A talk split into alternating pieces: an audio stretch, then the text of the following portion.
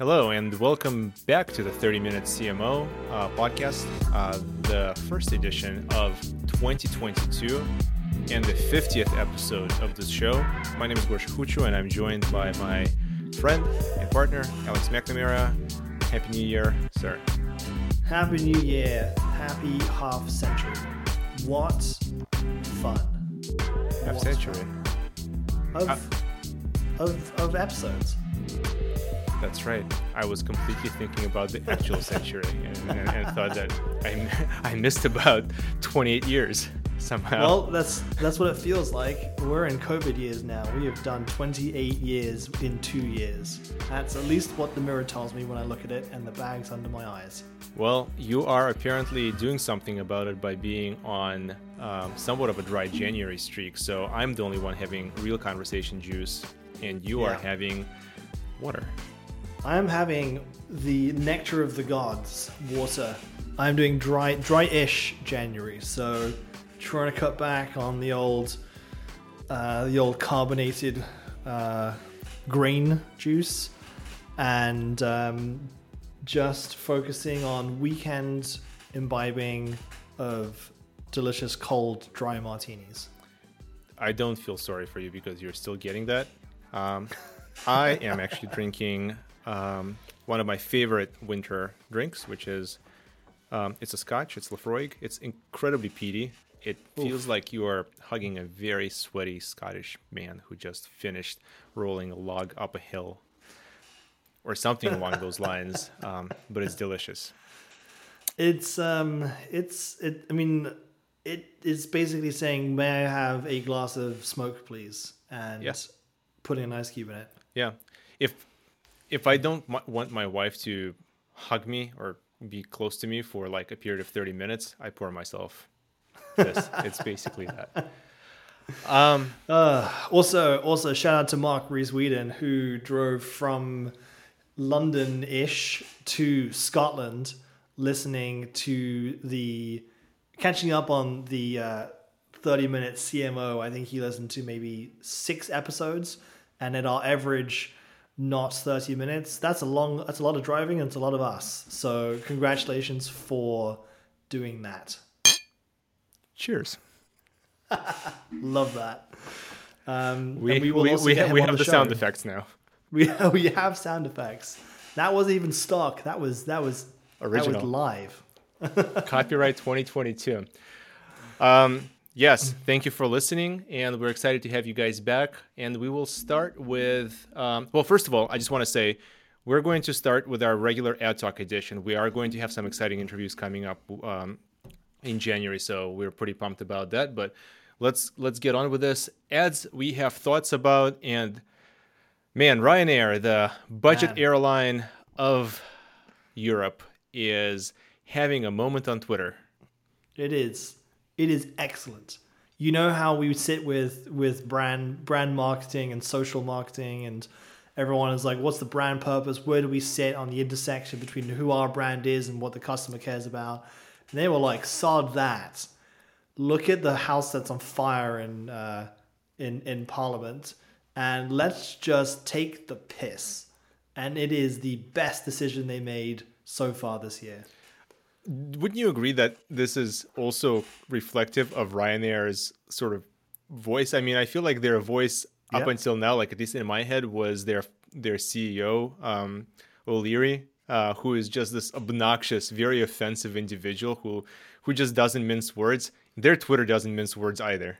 Yeah, yeah. It's like it's like if if the person from Wendy's Twitter when they were like angry drank a bunch of cheap um suit uh was it uh the super teas and got a and went online and basically made memes themselves.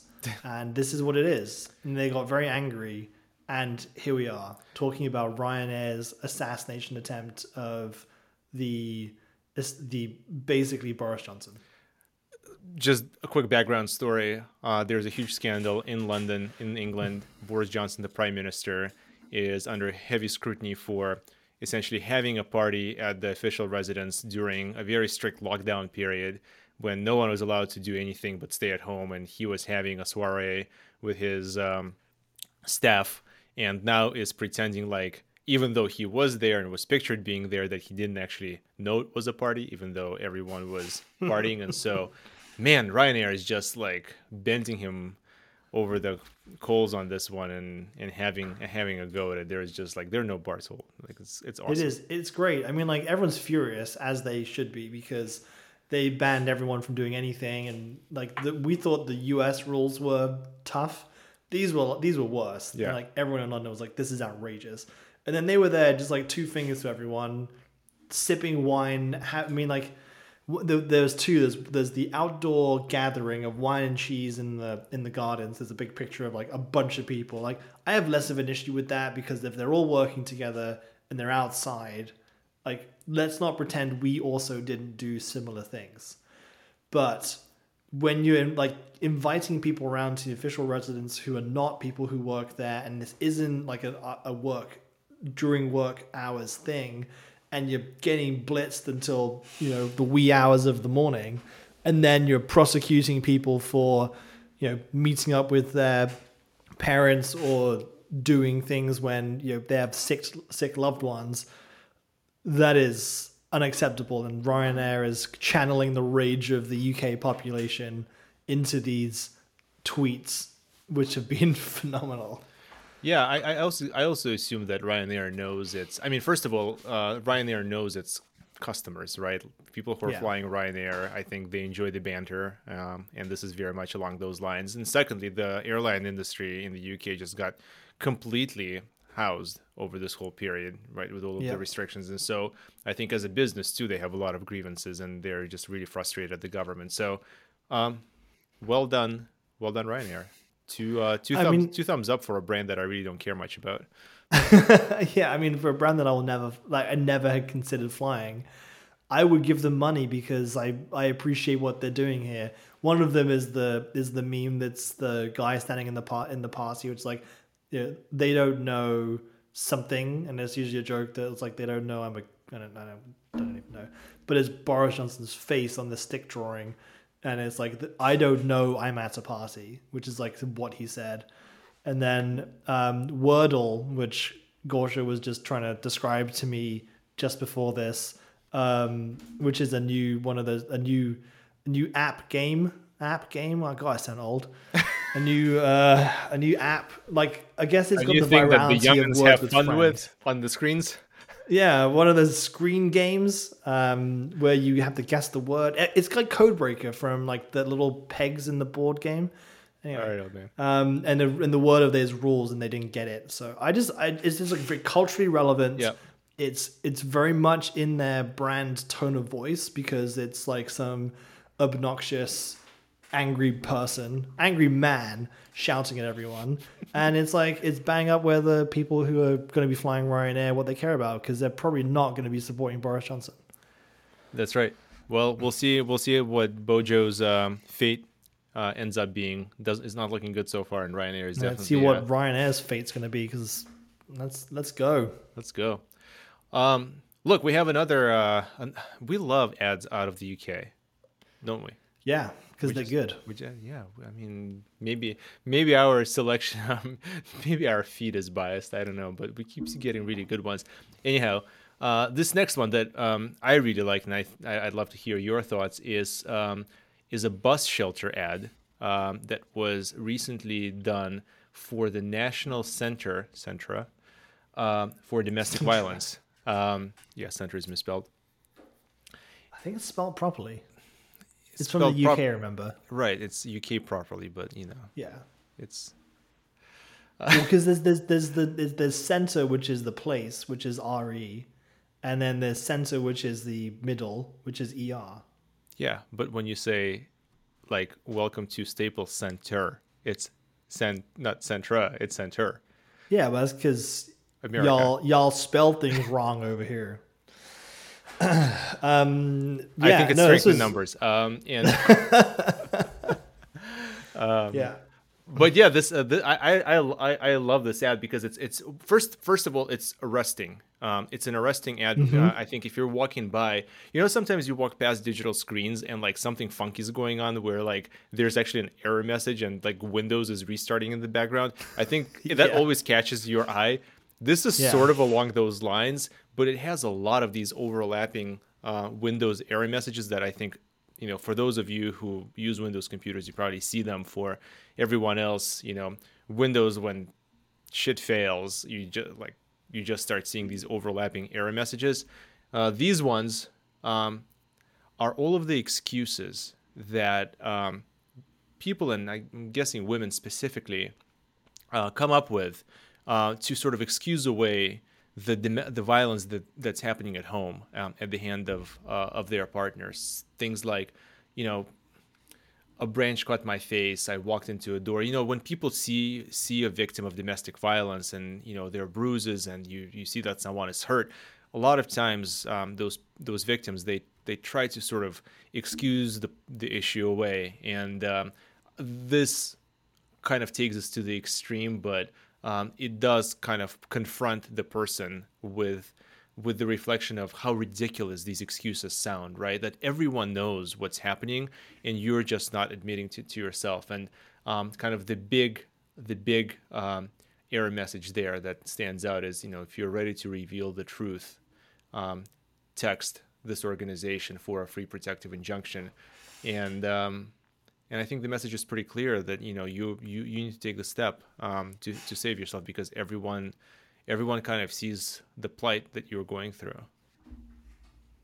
I yeah, no, I think what you said at the beginning, I was like, this is, it's a, it's a, out of home, um, was it six sheet, and yeah, it's it. You don't expect to see it, and you see it, and you think, oh, that thing's broken, and then you look at it, and you're like, you see this covering up, and the picture behind it is a, a man with a big gash on his face, and it's it's just it's really smart. And i think it's just a really it's a really good way to get someone to pay attention.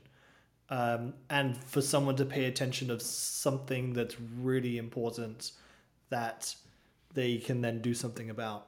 So i yeah i think it's a really it's a really great use of outdoor and a great use of um, something that people recognize as being not right So let me ask you this question. We've talked about this before, and I think we've talked about this even with um, with guests we have on this um, on this show. In the UK, it's very common for agencies to work pro bono with charities such as um, such as this Yeah. one. Do you think this ad was done um, as you know as as as part of an effort to spread awareness or as an award submission? Because that's something that you guys brought brought up you know that these a lot of times you see this kind of work being done by agencies for free in order to you know qualify for, for cans get get recognition as an agency and then win commercial business. What's your take? And i know we don't have a background on this so we might be completely off but just kind of gut feel. Uh, well, let's let's not pick apart this one and say the the the essence of a of a agency working pro bono for someone. Um, it, it's either the goodness of leadership that they want to do something and they will work for free to do it to the best to the best of their ability in service of that organization and that's you know the what we'd love to see happen most of the time if you're if you're going to do something pro bono the expectation is that you have more creative control because you're providing expertise and service for free to this organization that has no business working with a big- big agency right because they can't afford it. So I think they use that to get work out into the open for free so that they can most of the time try and do something really clever to try and win awards. And uh, you see it a lot. And I don't know, I think if you can do both, if you can get the message out and and do a really good awareness campaign both from a media perspective and from a creative perspective and and do as prior like number one get awareness of this and it, it achieve the metrics that they need to achieve great and if you can win awards that's double great if you can just do one and get the awareness out that's what you should be doing. But if you do it just to try and win awards, then I I don't like I don't like it. I uh, like when it I when I was working on the in the UK on the media agency side as part of like a larger overall agency entity that had creative as well, um, we worked with. Um, we worked with a cancer charity. Um, and was the uh, they were a pro bono client of the um, creative part of the agency, and there was always this question of, um, well, how are we then going to make sure that this is seen uh, by by a critical mass? And they would come to the media team and uh, request that we go and find pro bono media placements, and that was always the tough thing, right? Because no media vendor, if if times were flush, um, was going to give up inventory or at least good inventory. So it was always kind of remnant. It was, um, you know, it mm-hmm. just never was good. So achieving scale with uh, with any message is the critical element of any successful campaign. And if you can't get that penetration, if you can't get reach awareness um, going, regardless, it doesn't matter how good your um, campaign is. You're no one's if no one sees it, did it really succeed? Yeah. Um, and that was that's always a very media. That's a very media point of view. because yeah, but it's the opposite is from a creative point perspective is you can have the biggest reach in the world, but if you don't have a good message, no one's going to care. And that's yeah, like, so I think and, that, was... and that's where the two schools of thought battle consistently at that at that junction. Yeah, but I think the pro bono work is all kind of crystallizes is because you're basically dealing with scarcity, right? Like scarce uh, scarce resources on the creative side, but like you, it's within the agency's control, so they can mobilize. But even scarcer kind of resources on the inventory side, which are hard to mobilize because the agency doesn't own that. And so what I saw happening was, well, let's get whatever we can get and then plug in our PR team. And then the PR is going yeah. to blow this out. But the PR usually just blows it out through the trades. And so the only people that end up seeing this and applauding this are other agency people. And then it becomes kind of you know an echo chamber you know in the ad world of like classic, oh my god you did an excellent job you know yeah and then no one and no, no one no real people see it and then um, no, no real. That, but I think I think that could have been the case when you didn't have like the virality of social, and you know you can you can put one billboard somewhere and the whole world could see it because people take pictures of it and send it around to their friends and put it on on social, and you know that's how we're seeing this. Like we're seeing this picture of a billboard of a of a six sheet on Kings Road. You know they they could have had maybe five billboards in and around you know Kensington, Chelsea. Yeah, but and we're, we're here in the US talking about it. Yeah, but that's also courtesy of an agency person taking a picture to like give props to an agency person who uh, came up with this. You know, do you see any hashtags in here? Do you see any sort of digital drivers? I don't. So no, it's uh, there's there's clearly zero thought that was given to um, to this going viral. Um, so anyway, good good message. I think clever creative. Uh, it was just interesting to think about you know what is the shelf life of something like this and does it really achieve the purpose that it's uh, meant to achieve or hopes to achieve? Um, so that's ads that we have thoughts about. We also have thoughts about events. Um, and i just really oh, yeah. wanted to touch on um, ces the consumer electronics show that is the marquee sort of event at the beginning of the year and you and i i think both went to did we both go to ces no you went. I went you to went, I, I mean it's mm-hmm. it's just insane right? It's huge and last year was canceled because covid hit. Uh no last last year was canceled the year before it happened right before covid and it this did. year it took place and no one went. And it happened. And and and in the weeks leading up to it everyone was dropping out. Yeah. Um, and it was and it was like not just you know this and that. It was like GM pulled out and like big big companies who are there pull out, and it was it was it was really it was really bad. I think this the CES team uh, basically were like we're putting it on so we don't have to refund everyone all of their money because if we if we cancel it everyone gets their money back it's financially better for us, even if it pisses everyone off, is to keep it going. And you sent a picture to me of someone in in was it it's it's it, in one of the main corridors, and these these aren't like normal corridors. These corridors are like like fifty feet wide. Yeah. and it was like five people in it, Yeah. and and I assume that corridor is so packed you can't walk in a straight line down it.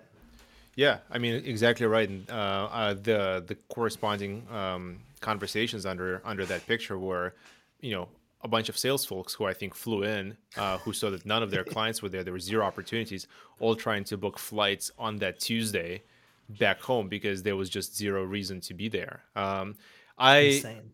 I wanted to ask the question of like, is CES still relevant? It's clearly still relevant. It's still it's still an important event. How they handled it this year, I I, I would love to hear from those people who had to deal with you know canceling and trying to get refunds because there's no shortage of conferences that want to take a bite out of CES's uh, pie. Yeah. And did CES do itself any favors by maybe being too hard nosed about how they um, went about, you know, with the cancellations? Yeah, I mean it's a, it's a tricky one because they still want it to be relevant, and no one wants to go to a virtual conference because they're an absolute waste of time.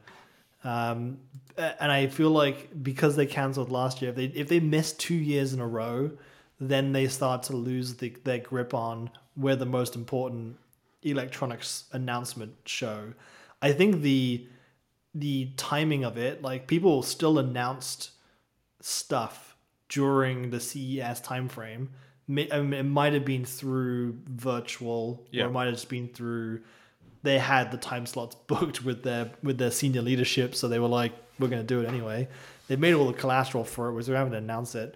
So, like, it's still relevant in that people still found time to announce things, and I I, I think CES is one of the potentially one of the rare ones where it's relevant enough and important enough in the in the cycle of people's product production that it's it makes sense. I I remember you saying like South by Southwest, like that is a that is a conference that has bears no relevance in the timings of any releases and it just exists for people to pontificate in Austin And party. um, and party for a couple of days. And that has no like that. If that doesn't come back, I don't think you know. I don't think anyone's going to miss that one.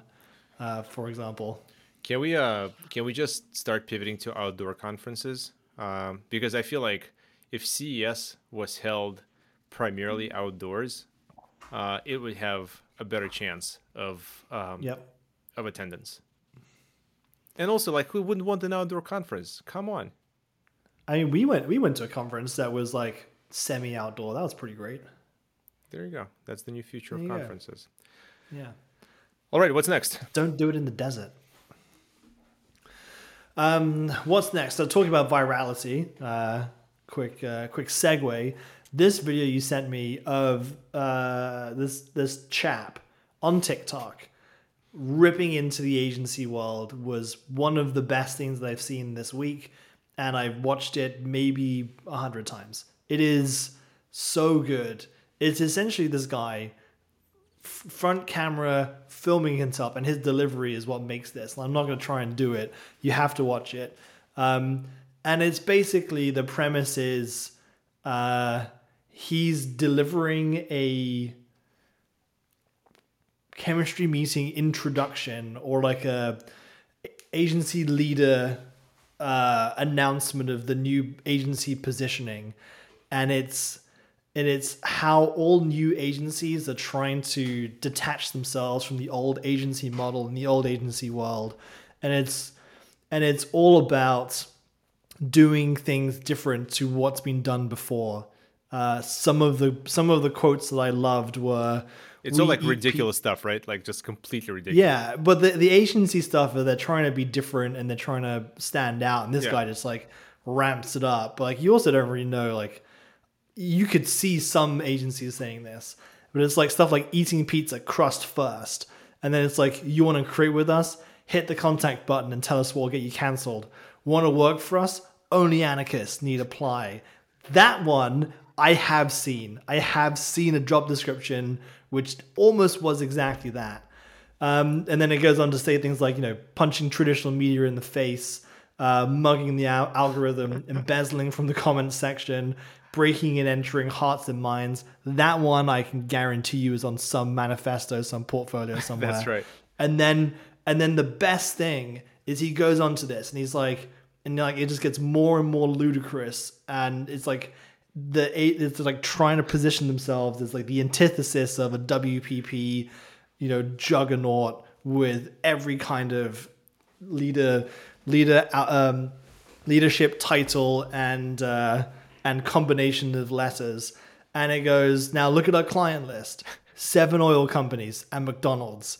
And you're like, good. oh my god, this is 100% accurate That's right. and it's and it was absolutely wonderful for him just like to have this like new agency spiel and then just like mega corporate stiff clients and because you and you can know that this happens in real life because you've got these people who are trying to break away and make an agency and sell it to a bigger company so they can get their payday and finally retire.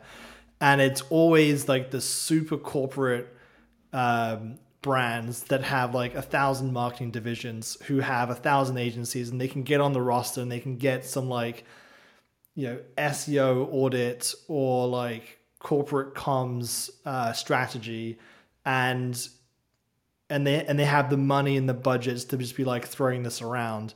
And that's how they start up. And then like we want to be really different but we're also going to do what big oil daddy oil wants us to do Yeah, but you chal- yeah, I, I bet you challenge them over beers in that one pub in London where all the agency people go to that you told me about, and Oh, they will tell you that in order to change these evil companies, you know, instead of fighting them from the outside, you better join them and fight them from the, you know, create change from the inside, and that's what they're doing, right? Because I, I mean because that's how I, I, just love that's it. how BP I, I, changes with one Yeah. small agency of seven people one small agency who eats pizza crust first.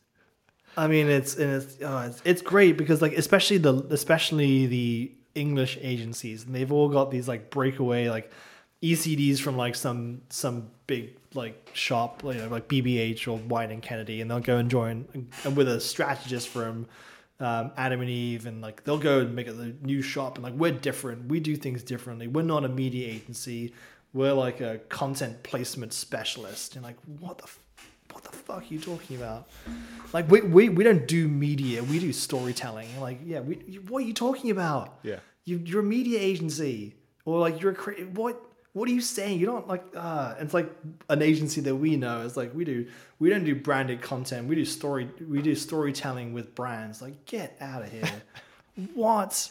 What is this nonsense? Like it, the and I, the problem is it's all the same, and it, it it's every it's how you it's how the agencies think about it and the leadership in place and then the people they employ that think about it in in a in a way that enhances the brand that makes them different. And that's why you have really good agencies and that's why you have really bad agencies. And people who just come out with no, with nothing and go like we're different. We don't do things the way they were done before. Like well maybe the way they were done before was good because that's how it's worked so far. And don't tell me like you're different because you eat pizza crust first. Get get out of here. Yeah, I, it's it's there are some fundamentals in place when it comes to marketing that everyone everyone believes that they can hack like hack it, and it's just they're somehow going to um, make it change, right? Like somehow they're Yeah. going to do something that no one else has thought of, despite the fact that there's thousands of agencies and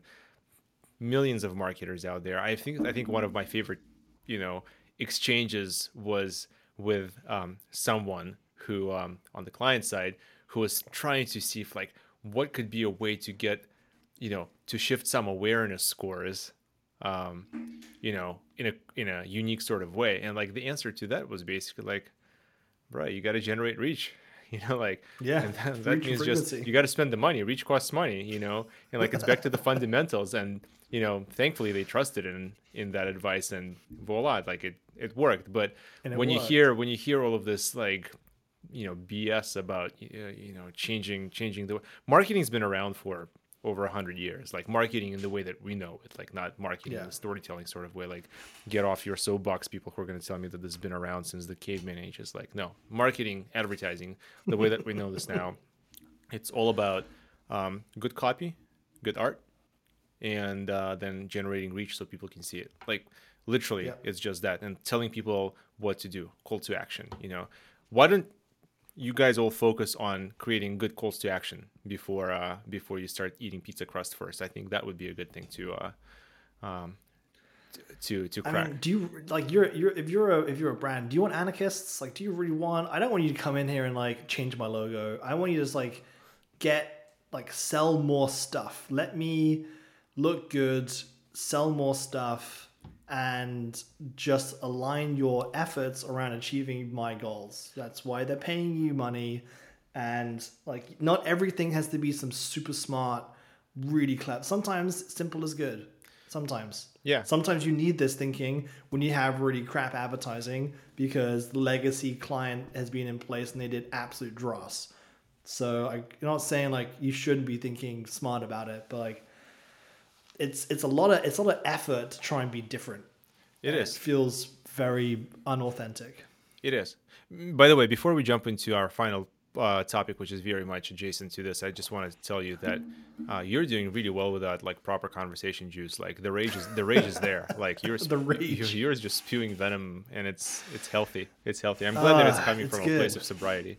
Good for you. good. I not- I, I I'm not- support you. I'm not always grumpy like this, but sometimes Just when we record me. these shows.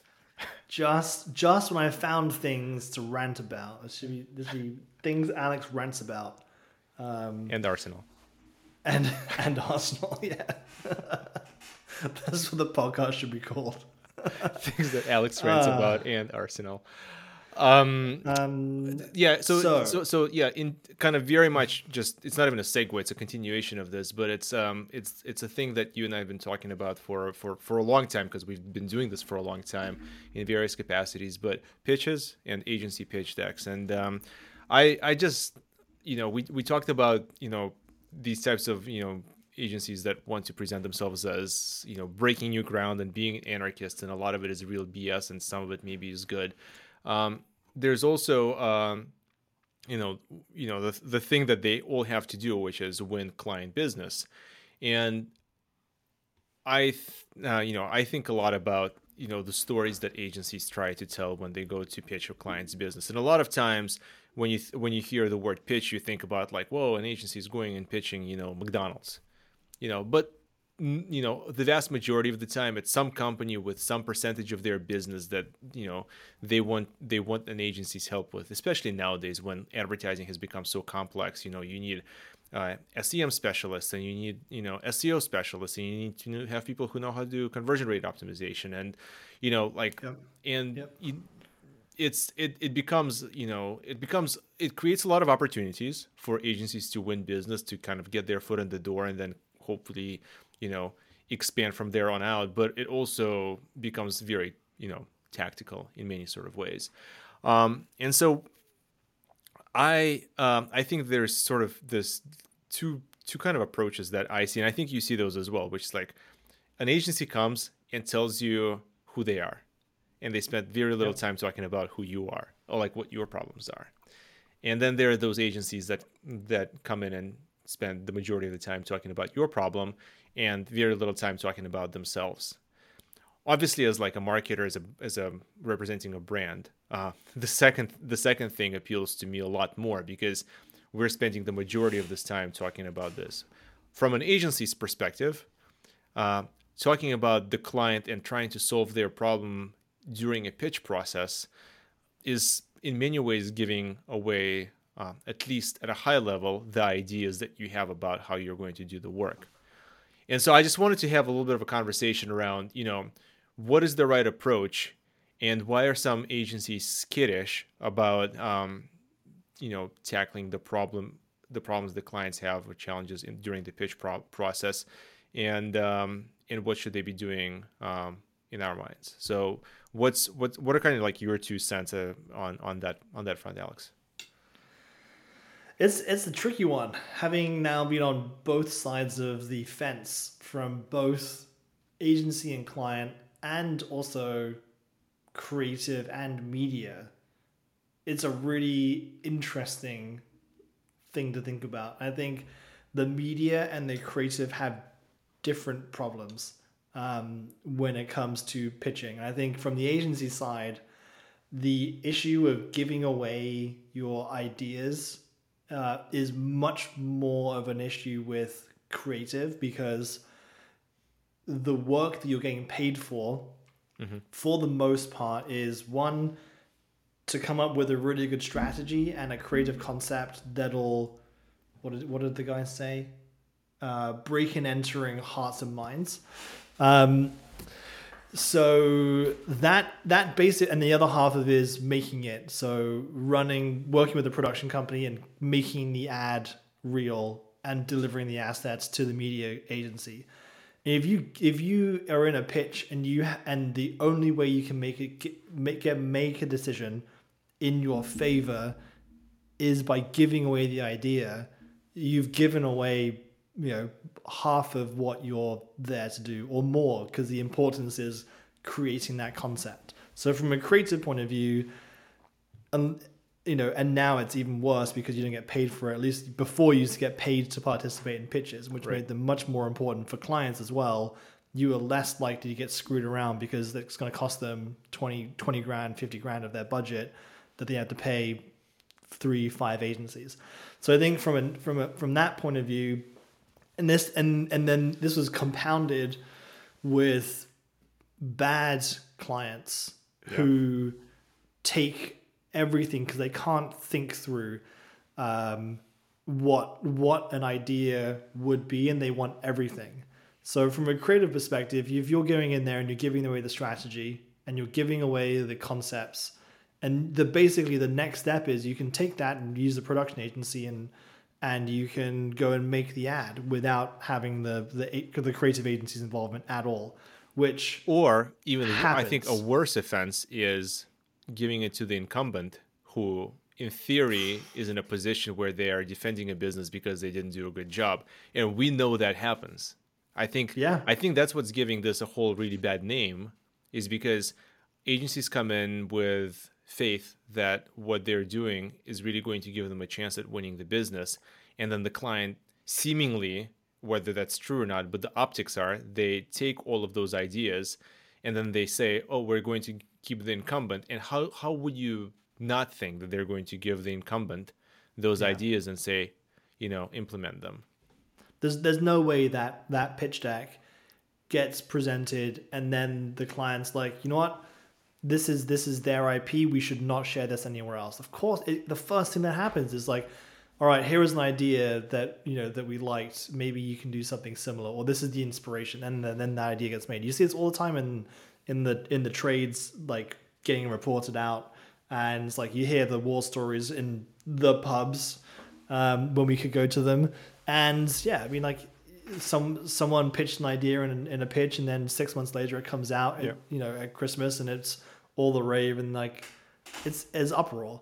And it's and it's a massive problem. So i think that from a from a creative aspect is where people are like how much can we give them give them a taste of our thinking and show them what we can do um, and without giving away the secret sauce. And i think that's where you get into like here's what we've done for someone else and taking them through the story of the the thinking in that way. So talking about themselves more than talking about the the problems. I think that is i think the for that situation the best case is like let's think about your problems and talk a lot about the the the, current climate um the was it like the climate the consumer i can't remember the other two. There's, there's a there's a really good one i could rattle off before but i i forgot. Uh but it's like here are here's here are where your challenges are here are your opportunities and then identify in your case studies where you've solved those problems for other clients but you can you can kind of bridge the gap of i understand your problem mr and mrs client and i've solved these problems before in these ways.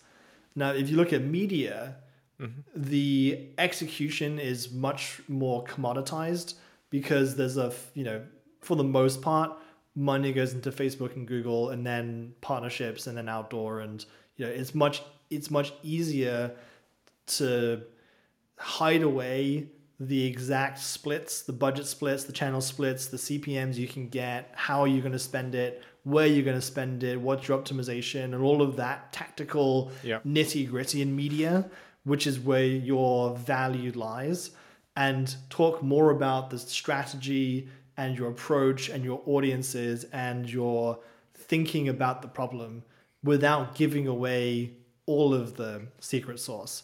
Um, but you also have the bad clients on the media side too, where you can, you know, you'll get an RFP that's like, tell us everything.